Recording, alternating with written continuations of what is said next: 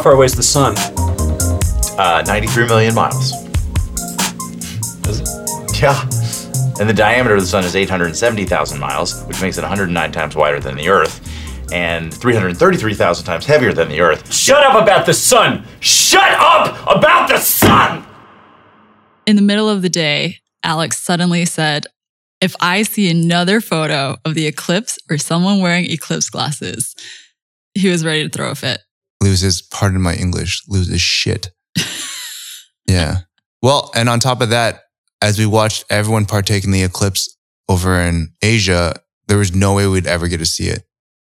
Actually, I found out this is not true. Really? Yes, I fa- okay. So we don't get to see that eclipse, and North America is positioned to get better eclipses. But once in I don't know however long, we it's possible. But the From- fact of the matter is, we had no opportunity to see this massively hyped up eclipse. Yeah. All right, all right. I'm I'm cutting you off. No more eclipse talk. All right, moving on. How did you fare in yesterday's typhoon trees? For those unfamiliar, Hong Kong got hit with one of its worst typhoons, which is basically a hurricane, right? Yeah. One of its worst hurricane slash typhoons in five years. Yeah, I was mostly fine. The interesting thing is that I got to feel my building sway for the first time. Um, I live pretty high up and we didn't have a lot of rainfall, but pretty high winds. So it was like being on a boat, slightly shifting. There's a lot of these videos that are making its way across social media in this part of the world. Like I don't, I don't know if anyone else would get a chance to see them, but it's kind of funny because some of them are just, in many ways, it's like fake news, right? There's like this Yeah. one, there's this one video of a crane doing a 360 and it's clearly sped up. Yeah. And there's apparently some clips that are not from yesterday's typhoon and also that are not happens. located in Hong Kong. Yeah, yeah, yeah. But the one that is real, which I think is more funny than scary, is the um, flooded garage where all the cars are just like submersed. yeah, that happens quite a bit, doesn't it? Should we get going? Yeah, let's get going. I have a pretty heavy topic to start the day off. I think it's heavy. I don't know if I, I, I kind of brought this up to you earlier and you dismissed it as me being overly liberal with my show notes. My subject is what happens to creativity as we age?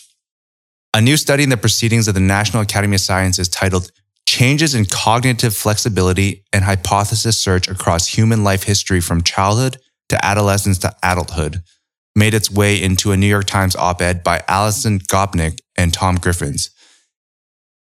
Before we get started, I think I should probably preface what exactly that overly complex title means. Basically, it, it, it looks into how f- creativity changes as we age and how different sort of age groups perceive, you know, creating conclusions. So in the study itself, they broke down several age groups, four to five year olds, six to 11 year olds, 12 to 14 year old teens, and adults. And this is paraphrased from the New York Times op ed. Each group was presented with a scenario involving a physical machine that lit up when you put some combinations of blocks on it, but not others. Either of two hypotheses could explain how the machine worked. It could work in a usual and obvious way. Some individual blocks would make it light up, and the other blocks were irrelevant. Or it could work in a more unusual way. It would take a combination of different blocks to make the sheen light up. On top of that, there was also a social component to the study where a story was told to each of the groups, essentially along the lines of Sally approached a skateboard and Josie avoided a scooter. And the groups were asked why this happened and why each person chose one over the other. If you look at the results, adults naturally explain the events by talking about a single block or about the personality traits of the girls. The obvious explanation, as the researchers would suggest. But later on through the study, new facts were introduced that made unusual conclusions more plausible, making the researchers wonder if adults would be able to choose more unlikely conclusions. Amongst all the solutions put forth for the block problem, the four to five year olds were the ones who gave the most creative solutions, aka the most unusual solution. But for the social problems, it was the teenagers who gave the most unplausible answers. So the overall takeaway from the researchers were that there are two kinds of thinking, exploration and exploitation. For adults, new problems are solved with exploiting existing knowledge to base solutions on existing ones we possess.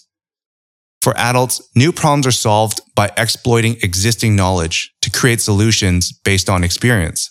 while exploration is essentially trying something new and finding a less obvious solution. So the reason why I found this topic so interesting was that early on, right around when we started launching the beta phase of Macon, we did a story with a friend by the name of Andrew Chen, who runs a fashion brand called 316, as well as a denim store called Self Edge. And I was always fascinated to see his interaction with his children and how he'd always talk about how interesting they were when it came to just everyday interactions and how they looked at the world. Have you met his kids? I have not, unfortunately. Oh, Yeah. Well, I kind of know them through social media, Mm. but that doesn't, that doesn't count. okay. I'm not for a second going to say that counts. And as, as the study shows, it's such an interesting way to see how children view the world and how they solve for problems. But it also reinforced the idea of how and why humans think the way they do. And the exploitation approach to thinking answers in part a lot of that. Okay. Before we continue, I want to ask Have you hung out with children? Yeah, I've hung out with children. I would say that in general, my my interactions with children, like friends, kids, and whatnot, are less problem solving driven in a way. Like I think that the the extent of me seeing them create their own worlds is like I think Lego is like the easiest example. Mhm. It's like you're given a set to follow, Mhm. and how often, even myself as a kid, like you don't follow the rules. Yeah. you don't need to, and you can derive just as much value or fun out of creating your own world out of that. I just wonder if you had like any personal experience or anecdotes that you feel backs up this idea. I, I accept the idea that children are more creative. I just was wondering if you had personal experience in that regard. You know what's interesting? I think that the way I see the world as I mature, as I get more experience, it makes me think how I would have seen the world on the other spectrum without the experience. If you know what I mean. What do you like mean? it's almost like a process of elimination. I, I deem it to be somewhat black and white. So if you have one side covered, then by virtue of having that one side covered, it's like, what is the other side? And that other side, I think, falls into the lap of how children and the youth make decisions.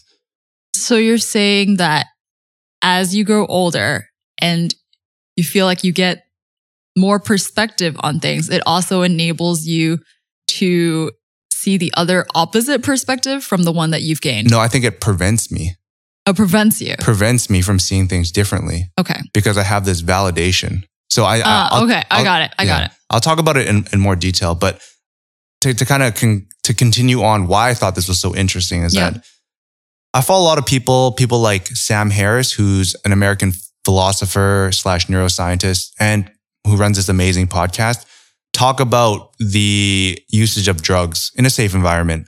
And he cited a 2011 article titled Drugs and the Meaning of Life. And he stated that Without them, I might never have discovered there was an inner landscape of mind worth exploring. And Sam goes on to reference Aldous Huxley. It is possible, however, if not actually plausible, to seize this evidence from the other end and argue, as Aldous Huxley did in his classic The Doors of Perception, that the primary function of the brain may be eliminative. Its purpose may be to prevent a transpersonal dimension of mind from flooding consciousness, thereby allowing apes like ourselves to make their way in the world without being dazzled at every step by visionary phenomenon that are irrelevant to their physical survival. Huxley thought of the brain as a kind of reducing valve for mind at large. In fact, the idea that the brain is a filter rather than the origin of mind goes back at least as far as Henri Bergson and William James. In Huxley's view, this would explain the efficacy of psychedelics. They may simply be a material means of opening the tap. There's a there's a lot of mindfulness being practiced more and more these days, whether it's meditation apps and to a certain degree stuff like psychedelics. What is so fascinating is because people are looking back on what they lacked in their, I guess, relative older age as they become more experienced, as they have that sort of exploitative approach to thinking, right? And it's psychedelics that are sort of something that people are relying on or utilizing as a tool to kind of return back to that sort of youthful way of thinking when you didn't have that to rely on. Okay. So let me retrace. I think you have to retrace. It's it's somewhat complex. Like even myself reading it, I I think I understand it better in my head relative to how I explained it and convey Okay. the Because meaning. you kind of, we went from you talking about this study that is not about psychedelics. To be clear, there are no psychedelics involved in the actual study in Correct. this article. Okay. The study is on um, figuring out whether children really are more creative. Yeah. And then the scientists posit as to why children and adolescents are creative for so long before reaching adulthood. Correct. And there's this whole component that you didn't actually even mention where the scientists, the researchers, um, figure, they hypothesize that the reason why creativity in children and adolescence lasts so long is so that people can kind of work out all of their explorative energy before becoming jaded adults who always assume the same thing. In a way, yeah. You made the leap to psychedelics because there's a, I think there's this critical point you didn't mention here, which is you desire to go back in some ways. I think that people that are looking to think more profoundly are seeking that. So the reason why, like the actual takeaway from the study, the reason why I, I actually didn't put that much weight on it because that was sort of the op-ed side of it. Mm. Like it was less rooted in the actual science of it, which, you know, to your point, you're totally correct. Like that was sort of the conclusion to the op-ed is that they speculate the reason why we're sort of thinking along these lines is because let's, let's figure out as youth that phase to kind of like usher us into adulthood. You've gone ahead to making the conclusion that it's better to be in some ways childlike or adolescent like. The like when you went into talking about how psychedelics or drugs of any kind may facilitate innovative ways of thinking, it's because you already see value in that.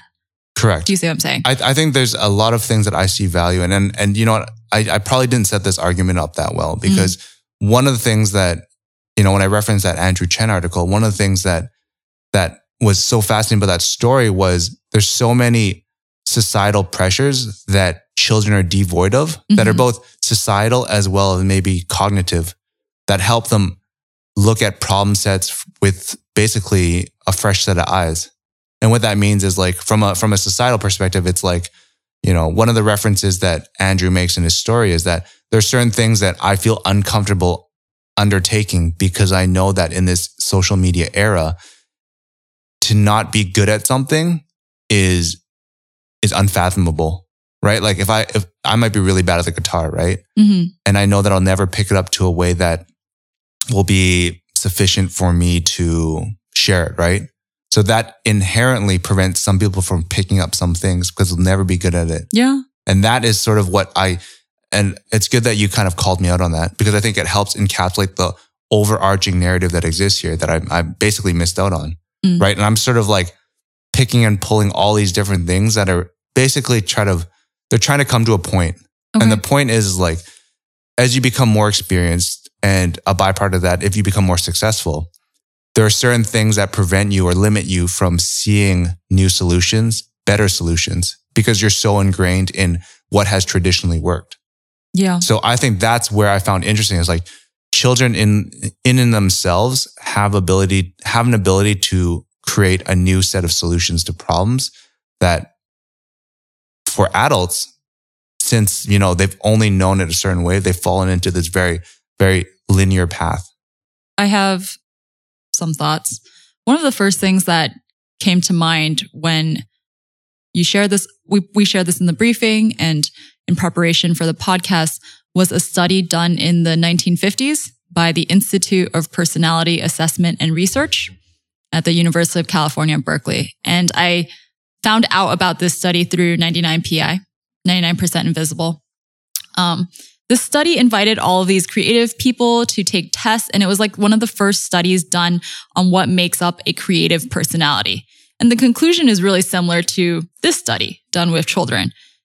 The idea that creative people are non-conforming and independent, courageous, and self-centered. But this study was done with adults, right? So in a way, they, this early study, like 60 years ago, was just determining that so-called creative adults are the ones that retain childlike qualities. Like that's one way you could frame it, right? Like adults who are uninhibited by other people's expectations, which children generally are. I think that it's possible in our current era because we are so aware of this that creativity are these attributes that you could this is going to sound funny, but you could force yourself to break habits by adopting certain habits. Correct. Like you could say, there are some people who says like, you know, spend an hour every day doing something new or spend an hour every day, you know, honing a new skill. And and obviously, like one suggestion that you have already proposed is you can try psychedelics. One of the reasons why psychedelics are so popular now is um, based on like the research for this for this week's podcast was it's the one thing that guarantees a result. So you can go and meditate, right? That doesn't necessarily guarantee a result, but by ingesting psychedelics, you can guarantee something will come of it, whether it's good or bad. Something will happen. Okay. I used to be so straight edge on the basis that like, hey, you know what? You should be very disciplined and whatnot. And it's kind of counterintuitive in a way to be overly disciplined prevents you from walking down different paths because you think that, hey, you know what? I mean, you could be, I mean, there's ways of breaking this down. You could be disciplined in trying new things. But I think overall discipline inhibits you from, from stepping outside, Mhm. you know, and I think that's what's been really fascinating because, you know, you know Sam Harris is someone I, I, I can't say I've been following for the last five years. You know, it's probably within the last 18 months that I started picking up and understanding, you know, how these extremely intelligent people approach responsible drug usage in this capacity. Um, and like I've, ne- I still have never done that stuff, but I think it's, I think that the, the, the notion behind it is interesting. And I also have a good friend who's sworn by it. He's like, you know, go into the, go into the forest, take some mushrooms and then see what happens. And you just come back changed. I mean, there's so many different things. Like there's like LSD, mushrooms, ayahuasca that all fall into that certain thing where people are trying to unlock the current layers of cognitive ability that are being kind of kept in the No, I think I think I know what you mean. Like there are there are parts of our minds that we can't access on a regular basis or would take a lot of effort. In fact, maybe it is inaccessible through just like effort. And that's what you're saying is that like by using drugs, you could possibly reach parts of your brain that you didn't know existed or just are not that you're not able to tap into regularly. Someone who I really respect and have read quite a bit of is Oliver Sacks, who is maybe, you know, a predecessor in a way of Sam Harris because he's also a neurologist and an author. Uh, he passed away a couple years ago. So he wrote this book called Hallucinations, which talks exactly about like the things that we're kind of talking about right now, um, about his own experience with mind altering substances and then also his patients' experiences with you know, that kind of thing. And that book was like, I also have not experimented with, you know, recreational drugs, but that book convinced me that if the There's opportunity in it, presented right? itself, yeah, like it would be worth it. I, I have to say, like, as a word of warning, like, I don't, I couldn't for a second recommend it because I don't even know how to approach it responsibly. Yeah. You know, that's just a fair warning. No, no, no. Yeah. I, I think you do need to put that in. Yeah. I, I, I would also say, even while I haven't had experience with this regard, I do wonder how your experience with psychedelics could be then applied to your work. Because, like, let's say you do experience something you hadn't experienced before, your mind was altered in some way, you would still have to try and apply that to the work that you do if you wanted to harness it. Yeah.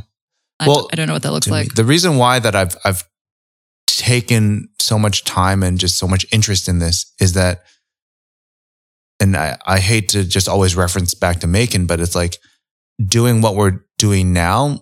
You know, it's not that Alex and I are inherently new to the world of you know media, but what I worry about is that am I taking experiences from the last ten years that are not applicable to the current landscape?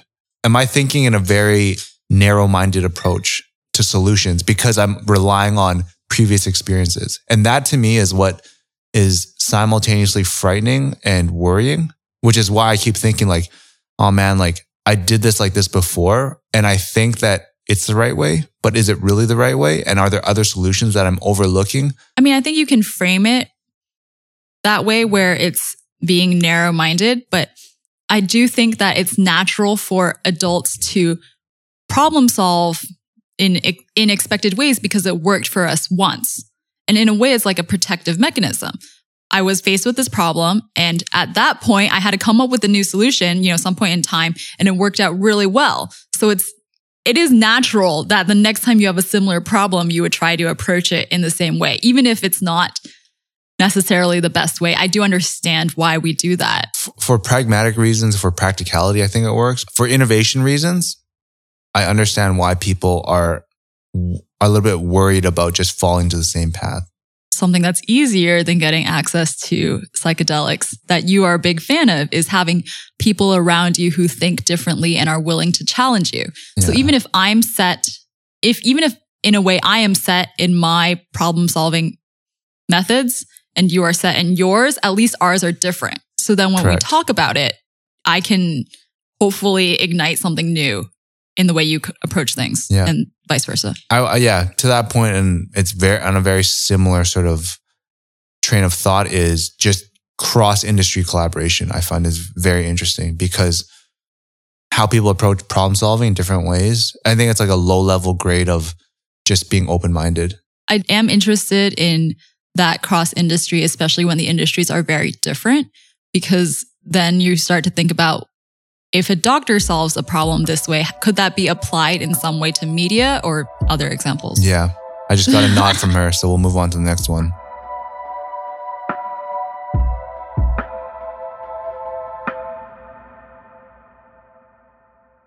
My topic for the week is an item of news that came up regarding the New York based PR firm Derris.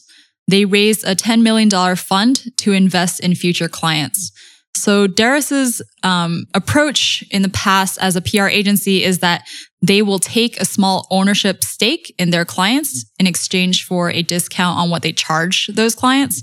Um, but now Derris is going to invest money in yet to be launched startups as well as some of their existing clients. So Derris, while I wasn't familiar with this agency before reading this news item, I am very familiar with their clients which include Warby Parker, Harry's, Reformation, and Everlane. And for those unfamiliar, Warby Parker being probably the most popular one is eyewear, Harry's are razors. Reformation Ref- and Everlane are both retail brands that are direct to consumer. Fashion brands. Yeah, fashion brands, direct to consumer. I'm actually wearing an Everlane top oh. in honor of this podcast. Um, and I'm a big fan. That, that's part of why I picked this topic because I am a fan of their brands even without knowing that Derris was the agency behind them. One thing about this news item that I wanted to ask you about is this transition from agency to investor. Because I feel like that relationship is different for clients. So not only are you providing them, not only is the agency providing their clients with a service, but they've invested you know, mm-hmm. financially in that client. So I feel like this is a mixed bag of motives. I'm not, I'm not quite sure how to sort out how a client would feel about their agency also being their investor and then how you as an agency combination investor approach the best branding and marketing tactics. If I look at the the initial relationship that Derris was creating, where they already own an equity stake, right? I think it's just putting more skin in the game. I actually don't think it changes that much because if I'm Derris and I'm doing the branding for a new startup and I possess a small equity stake, it's in my best interest to make sure this brand's successful. This brand success means I'm increasing my value, my stake in the company. So now it's what's going on is that like they see brands that they view as having a lot of upside and they're just throwing more money into it. I think it's actually pretty clear cut. Eugene, while I know that you want to talk about the aesthetics of the brands Derris helps and how design is becoming homogenized. Before we get there, while Derris did have, Derris had a policy of, you know, having stake in these companies, I do think putting money into it makes that relationship a little bit more serious, like you said, which means that Derris is willing to really be on board with whatever the brand is about, which does sound like a good thing. Like sounds like you have someone who's got your back who really cares about what you do. But at the same time, if there was conflict, I think it makes it more tricky because. Can you use an example of a conflicting situation? Yeah. So I imagine a conflicting situation being Derris as an agency suggesting a certain way of telling their story. Like, let's say they say, let's do a campaign where every week on IG stories, you're going to talk about XYZ. Okay. And the brand says, actually, that's really not us. Like, that's not what we're about. But Derris has stake and puts money into my brand. So does that make it much harder to say no about certain things? I know that I'm crafting a narrative. I just see this as being potentially problematic. I do have a question. I have a question for you that could make it easier for you to imagine this. It's if we hired a marketing agency that also invested in us and they asked us to market ourselves in a certain way and you disagreed. Does knowing that they put money into us change your reaction? I think you have to acknowledge it, but I don't. I mean, We might not get a second round.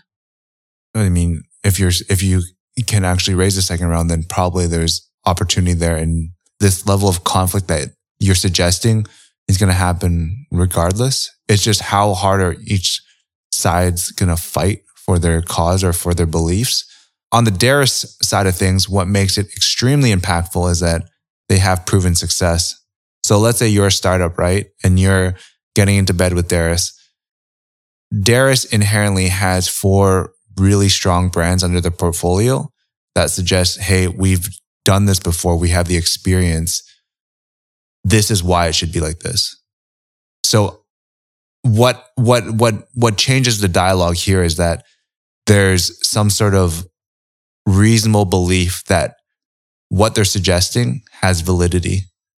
And in the grand scheme of things, if you are obviously seeking to raise money, the company is at a certain point in its time and it's, and it's, and in its trajectory to ru- really want to scale, right? Assuming, well, I guess you don't really know what, what stage of these companies are.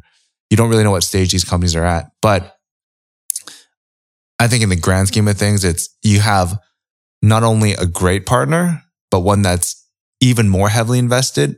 I see it as being a win. I can't argue it your way, where because Derris has so much money and stake invested, Cloud. Yeah. they they're not going to sabotage the brand. They're in this. Like it- they can only benefit themselves. So I can't see it that way. I just think that the more money that's involved, that relationship becomes has more factors. Yeah. From a, from a business side, I think it makes great sense because all of a sudden, as you know, as in the agency model, you're, you're basically monetizing human capital hmm and there's a limit to that. And by virtue of using expertise, using um, intangible things like management experience, contacts, connections. Let's say, let's just say hypothetically, you're charging, you know, $500 an hour, right? There's an opportunity to make significantly more money through just helping a company scale than it is just to, hey, I'm going to charge you for this human capital and make my markup on that. Okay, we can go back to the concern you raised about, or the it's a- intrigue you Yeah, have. I think it's intrigue. the intrigue you have about whether the design of consumer products will become increasingly generic. Is that the right word? I think it's just already more of the generic in a way, but So, my response to this is that with those four brands, what I think of, like what sticks out to me because of my familiarity, is their story behind the brand, like what they would say, who they are, like regardless of whether I believe it or not. I do think that I know their lines about who the company is better than I would even say what their aesthetic is. And I think that's more important.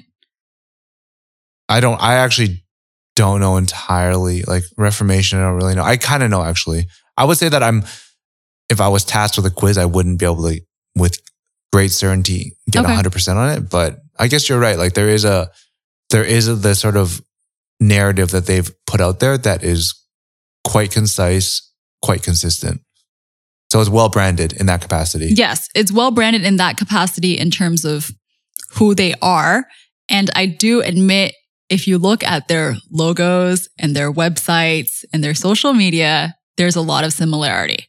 Almost I- to the point would you almost argue that if you took you know warby parker removed the eyewear side of things Yeah. and just used their art direction and applied it to another brand in the Derris portfolio that it would still work I think it would work, but I don't. Hmm. I think it would work. I see what you are saying. I don't see it as being problematic if the products are good. If the quality of, because these are product brands, like these are companies that sell you a thing. If the thing itself is of high quality and their story is genuine, then if the logo and branding and marketing is the same and is applicable to other companies, I don't, it doesn't bother me. Fair. I mean, I, I, I would, of those four brands there, I would buy none of it.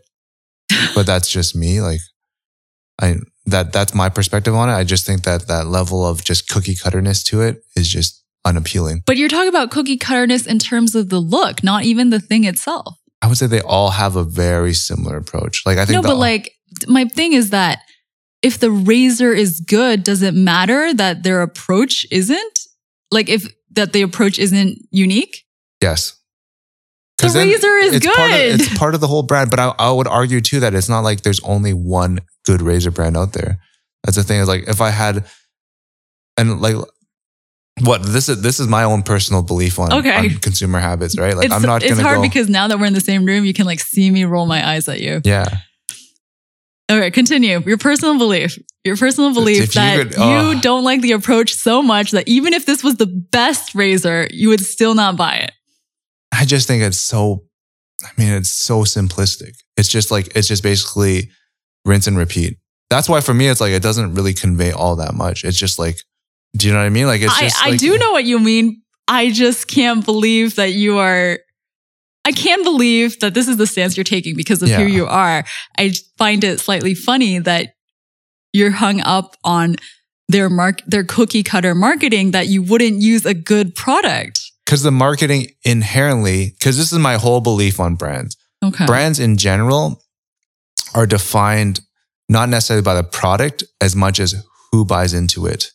This is, and the thing is like, if you find this stuff compelling, I'm like, man, mm, I don't think I want to be grouped into this same sort of uh, demographic.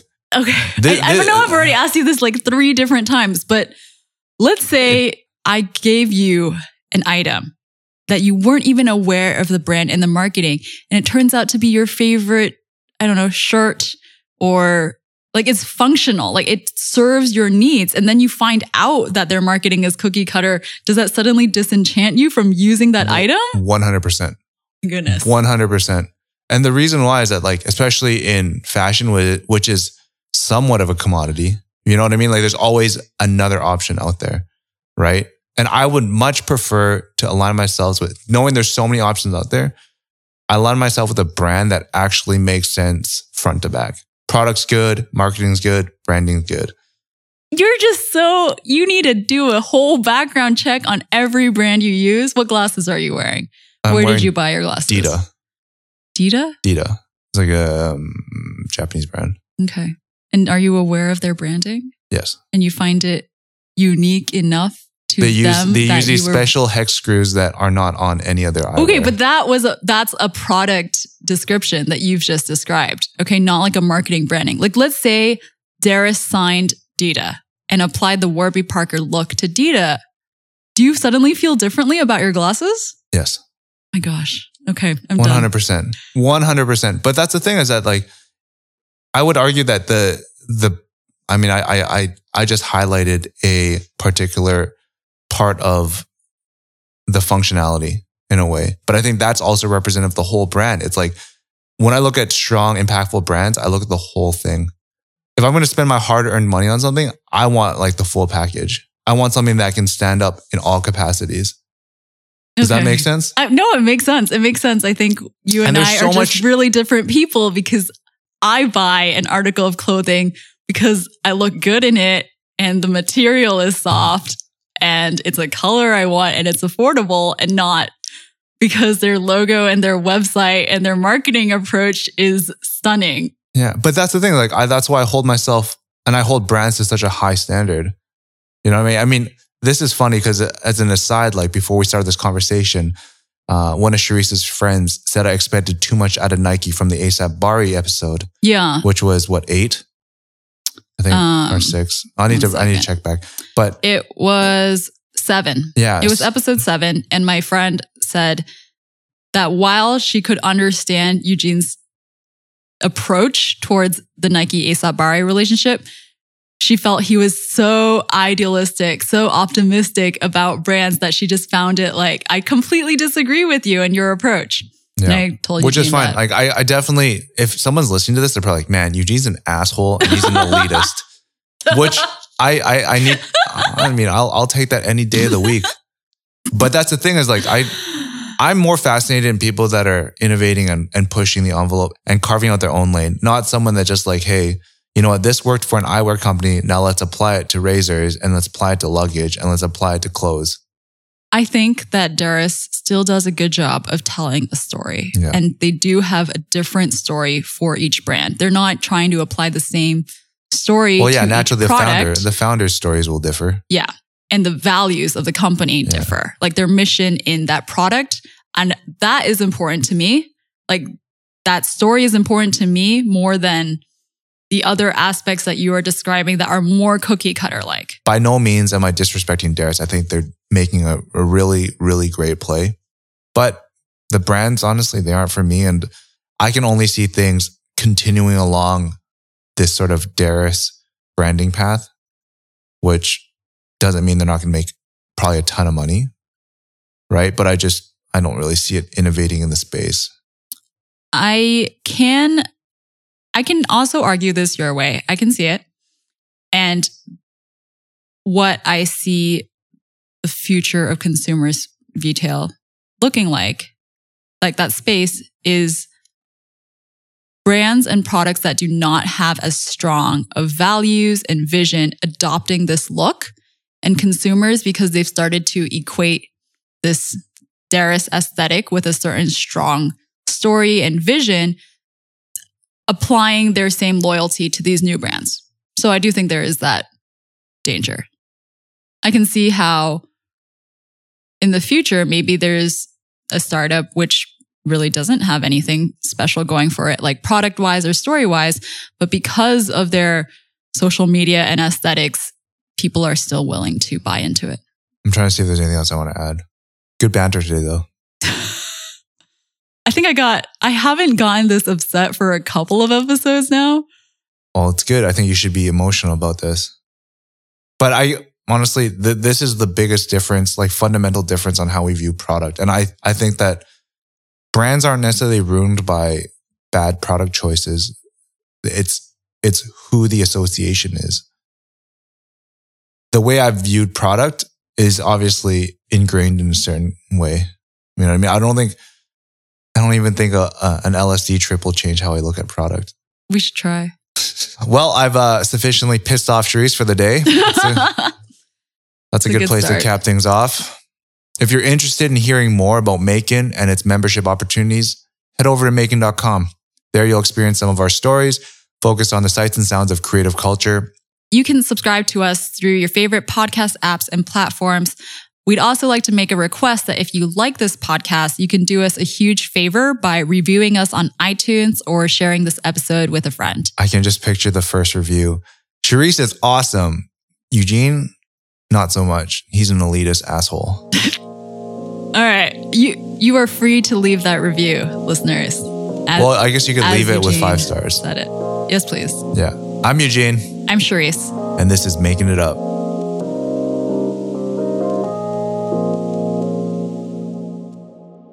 I'm just going to do some claps. Clap one. Clap two. Clap three. There's absolutely nothing because they're both synced on the same track, but it's uh it's a tradition now. Not that the claps ever make it into the recording. No, so maybe this one will. Okay.